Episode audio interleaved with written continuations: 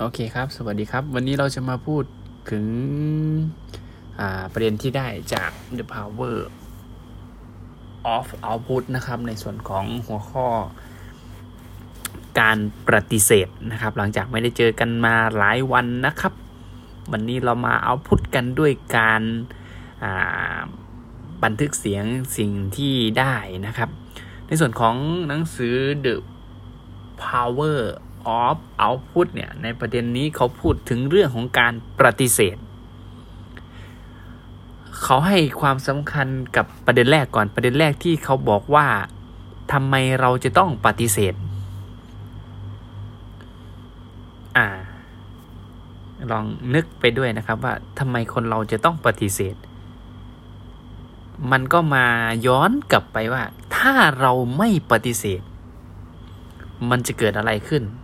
ในที่นี้เขาอธิบายไว้ว่า ถ้าหากว่าเราไม่ทำก็คือไม่ทำการปฏิเสธเนี่ย มันจะทำให้เราเสียเวลาไปกับสิ่งที่ไม่อยากทำนะครับ ในที่นี้เขาบอกว่าถ้าเราไม่ปฏิเสธก็คือเราไม่ทำการปฏิเสธเลยเนี่ย เราจะทำการเสียเวลาไปกับสิ่งที่ไม่อยากจะทำและอีกข้อหนึ่งเขาบอกว่า แล้วก็จะไม่ได้ทำในสิ่งที่อยากจะทำเพราะว่าเราเวลาไปทำกับสิ่งที่ไม่อยากทำแล้วใช่ไหมครับ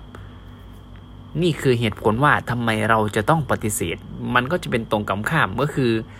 เรา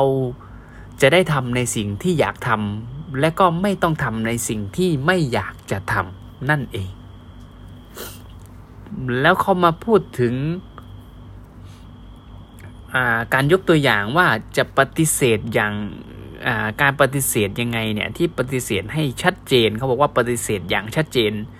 จึงช่วยให้มีงานเพิ่มขึ้นนะครับ เพราะว่าการปฏิเสธบางหลายๆครั้งนี่ถ้ามันเราปฏิเสธที่ชัดเจน อย่างเขายกตัวอย่างที่มันเห็นภาพที่ชัดเจนที่สุดอย่างว่า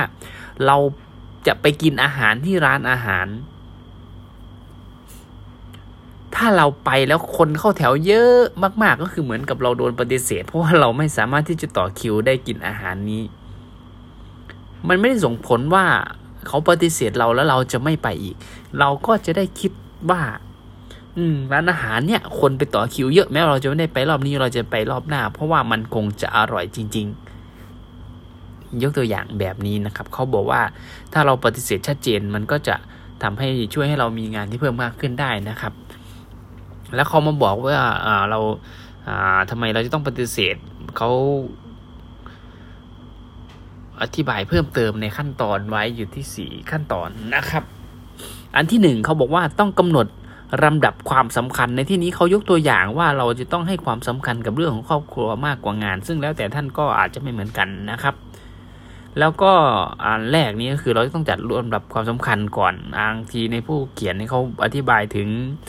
สิ่งที่กำหนดเป้าหมายประจำปีของเขานะครับ ว่าเราเรื่องนั้นเขาจะทำหรือไม่ทำมัน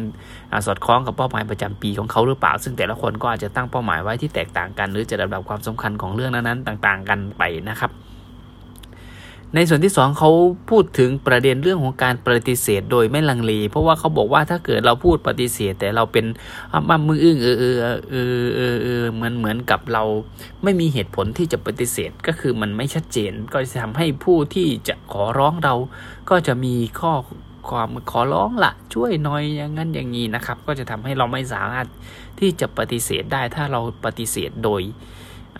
ยังมีความลังเลอยู่ เขาก็เลยให้บอกว่าปฏิเสธโดยไม่ต้องลังเลนะครับ ต้องชัดเจน และอันต่อมาเขาก็บอกว่าอย่าตัดสินใจแบบเคส by เคสนะครับ ในที่นี้เขาหมายถึงว่าในลักษณะรูปแบบของการประสานงานแบบเดียวกันเนี่ย เราควรจะถ้าเราปฏิเสธก็คือจะต้องมีบรรทัดฐานหรือมาตรฐานในการปฏิเสธที่ชัดเจนไม่ใช่ว่านายเอมา เราปฏิเสธนายบีมาเราช่วยเหลืออย่างนี้นะครับ มันจะเป็นเคส by เคสซึ่งไม่ไม่โอเคกับรูปแบบของการปฏิเสธนะครับ อันที่สี่ก็คือรูปแบบการปฏิเสธเขาอธิบายถึงวิธีที่จะใช้การปฏิเสธที่มันชัดเจนได้ผลนะครับเขาบอกว่าให้มันเริ่มต้นด้วยกล่าวขอโทษใช่ไหมครับ เพราะว่าเราจะไม่ได้ไป แล้วก็ต้องขอบคุณในโอกาสที่เขาหยิบยื่นให้เรา หรือเห็นความสำคัญของเรา แล้วเราก็บอก บอกไปด้วยเหตุผล แล้วก็ต่อท้ายด้วยคำปฏิเสธที่เราจะไม่ไป และสุดท้ายก็เป็นข้อเสนอที่เราจะเสนอ เพื่อที่จะช่วยเหลือเขาในประเด็นนั้น อาจจะเป็นขอทำในพรุ่งนี้หรือไว้ในทำในช่วงไหนที่มันเป็นข้อเสนอให้กับเขารับทราบไปนะครับ ผมอันนี้ก็คือในส่วนของการปฏิเสธ ลำดับถัดมาจะเพิ่มเติมในส่วนของประเด็นเรื่องของการนำเสนอ หรือเรื่องของ presentation นะครับเขาบอกว่าในที่นี้เขาอธิบายถึงเรื่องของความตื่นเต้น ที่มันเกี่ยวข้องกับการ presentation เพราะว่าเวลาเราจะไปนำเสนออะไรต่างๆ เราจะมีเรื่องของความตื่นเต้นเข้ามาเกี่ยวข้อง เพราะฉะนั้นก็จะเป็นเรื่องของการจัดการกับความตื่นเต้นตรงนี้ เขาบอกว่า ความตื่นเต้นที่มันเหมาะสมนะครับ ความตื่นเต้นที่มันเหมาะสมก็คือไม่ต่ำเกินไป ไม่สูงเกินไปอยู่ที่ระดับพอประมาณเนี่ย มันจะทำให้เราเนี่ยมีสมาธิที่มากขึ้น มีการตัดสินใจที่ดีขึ้น แล้วก็ทำงานได้ดีขึ้น เพราะฉะนั้นเราก็ควรจะมีความตื่นเต้นอยู่นิดๆหน่อยๆให้อยู่ในระดับที่เหมาะสมนะครับ ไม่น้อยเกินไปไม่มากเกินไป ครับผมสำหรับวันนี้ก็ได้พูดคุยไปเรื่องของการปฏิเสธ และก็การนำเสนอที่เหมาะสมนะครับ ใช้ความเต้นนิดหน่อยเพื่อให้ได้สมาธิ